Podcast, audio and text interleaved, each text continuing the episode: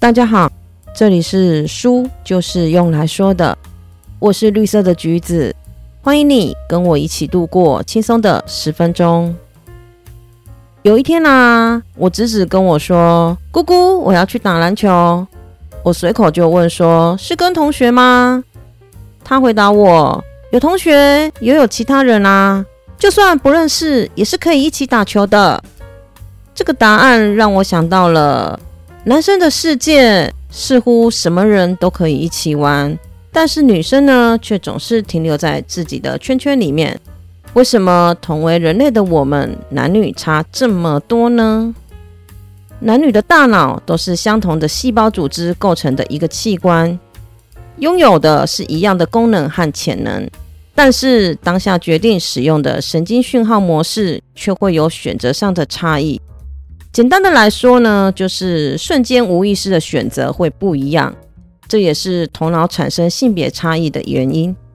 绝大多数的男性，他们的神经回路会很自然的让视线放远，去测量空间的距离和认知事物的构造为优先。所以，男性生来就具备有空间认知优先型大脑，而女生的神经回路呢，却很自然的会集中在近处。以针对眼前的人的表情和行为做出回应为优先，所以女性的大脑大多是属于沟通优先型大脑。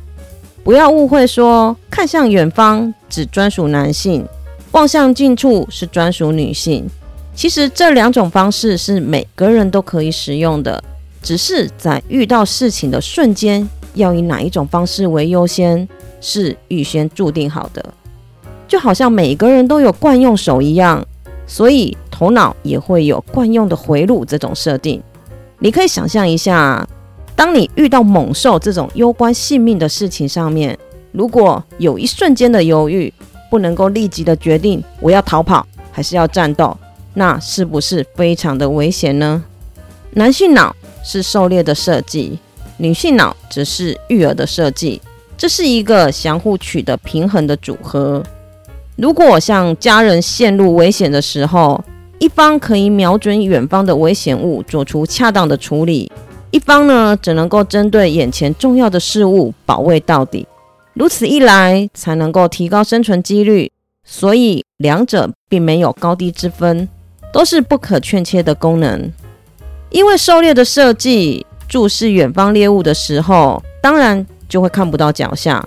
也让男性丝毫不会注意脚下的事物，男性会在一瞬间果断地锁定远方的目标，像是要洗澡的时候，眼里就只看得到浴缸，对脚下脱下来的脏衣服就是完全忽略，更别说什么要拿到洗衣篮去了。这种视而不见的习惯总是会一再的发生，但是他们不是故意的。而是瞬间选择了看远的功能，但也是因为锁定了这个功能，他们才能够擅长狩猎，让家人吃到东西。也由于专注于远处的事物，小男孩呢会把近处的一切都交给妈妈，相信而且依赖着妈妈。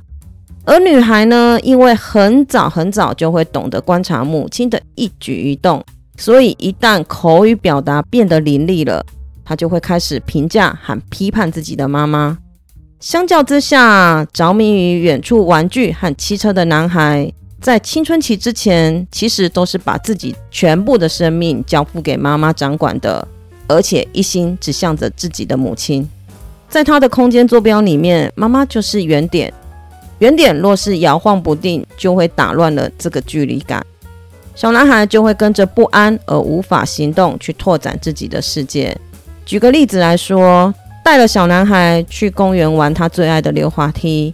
如果妈妈一心想要远离儿子，无缘无故的走动，小男孩也会丢下心爱的溜滑梯，马上跑回到母亲站的位置，停止了他对世界的探索。所以，不管你有多生气或有多烦躁，请一定要保持稳定。只要原点不动摇，男性脑就会强韧有力。可以安心的迎向外面的世界，借由好奇心与专注力，逐渐累积养成各种感性的特质。而且这并不是只有针对小男孩，结婚后的男士也会把妻子当成原点，所以请一视同仁的对待他们。妈妈是小男孩的原点，也是主要照顾者。那么，在养育男性脑的男生可以做些什么呢？既能不气死自己，又能够帮助他们成长为一个性格独立、有担当又富有同理心的人呢？小孩在八岁之前，其实都在准备和配置小脑的判断力跟创造力这两大功能。小脑对于运动灵敏、艺术美感、语言能力都有重要的影响。决定小脑发育的关键，其实就是在山野里面奔跑和户外游戏。但是对生活在大城市的小孩来讲，再有高低差的立体攀爬铁架，或者是溜滑梯，自由的玩乐也是可以的。在家玩玩具车，或者是堆积木，也是锻炼小脑不可或缺的。游戏就是幼儿时期最好的精英教育方式，所以别嫌弃小男孩只知道玩乐，在玩乐的当下，他正在拓展他的感知能力。透过户外游戏和室内游戏输入的经验值。需要经过整理，才能够转换成敏锐的感知力，进而建构自己的世界观和提升想象力。当脑内进行讯息整理的时候，其实就会暂时切断外界的一切。这就是人为什么需要睡眠的原因。睡觉的时候，头脑可以进化，打造敏锐的感知力和稳固记忆。不仅仅只有睡觉时，醒着的时候，如果头脑觉得有必要。也会进入截断外界、执行脑部进化的作业，所以从旁人的角度来看，就会觉得这个孩子怎么在发呆？而且在八岁之前，这种发呆的时间会频繁的发生，甚至在长大成人之后呢，仍然还是会发呆。不管几岁，男生发呆就是当下头脑需要整顿的时候，也就是头脑变聪明的瞬间。你就任由他去就好了。九岁到十二岁，头脑的神经纤维网络会剧烈的增加。白天清醒时所经历的经验，都会在睡眠时编织出神经纤维网络。这个网络的增加，就是聪颖、运动神经灵敏、艺术美感、沟通技巧、策略能力发展的源头。这三年里面最重要的是，就是体验和睡眠。以体验来说，仅仅只是日常生活，不太会累积太多的经验值。所以，阅读奇幻的冒险故事或者是历史故事书是一个不错的选择。故事书的各种不同的挫折跟不幸，到最后跨越困境，得到智慧与勇气，可以让他进入一个不同于日常生活的世界。阅读带给头脑不同的体验，让输入头脑的讯息也跟着倍增。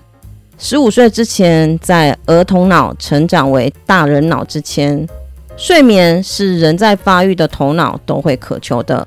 所以，妈妈要改变认知，了解到头脑在那些睡觉的时间仍然在进化，这样你就不会那么介意为什么总是在睡觉的男孩了。男性脑的使用方式是以目标导向解决问题为优先。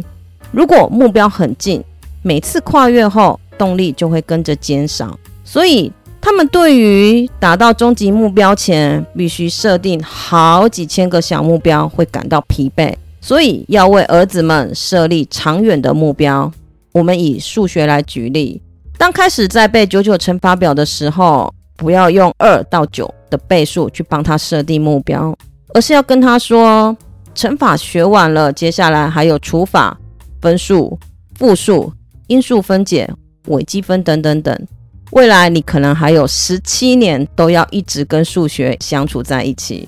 一开始他或许会觉得这些名词让他很难懂，可是他应该可以理解到，乘法其实只是他在学习的路上微小的一步而已。自己要努力的还有很多，在达到终极目标之前，难免会有失败的经验。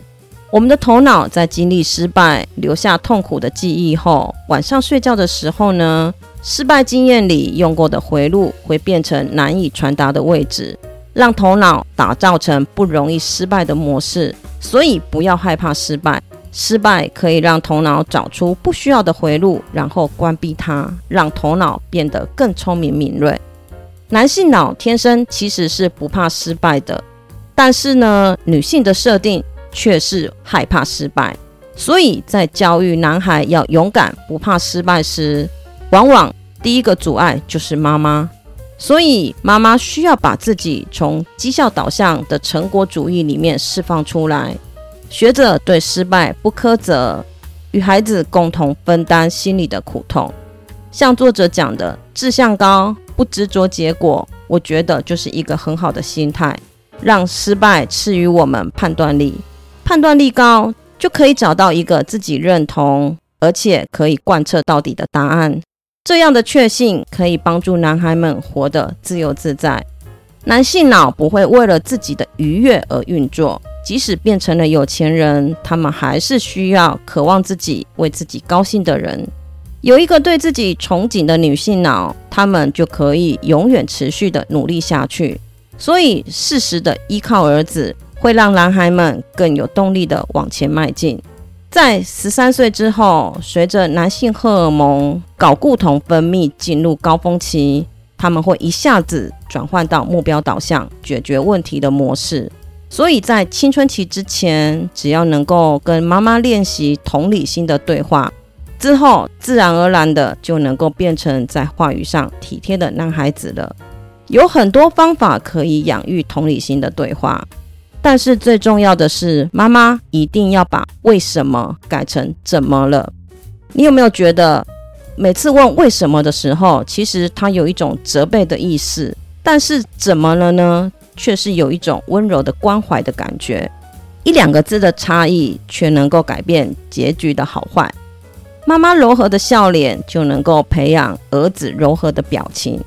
今天跟大家分享的这本书是黑川一保子所写的《儿子使用说明书》，从脑科学的角度去看男孩各种成长时期脑部的状况，加上作者亲身养育儿子的经验。解答了关于教养男孩的种种疑问，帮助你了解男性头脑的回路。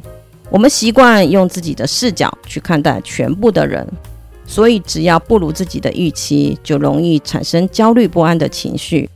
了解男生和女生的脑部所选择的回路不同这件事情，就能够让自己的认知改变，不要过度的要求别人去达成自己的想法。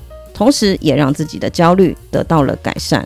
谢谢你今天的收听，你的追踪是我成长的养分。动动手指，可以让我慢慢的长大。希望今天的内容可以给你一点点启发，或者是想法。欢迎你留言跟我分享。我们下次见，拜拜。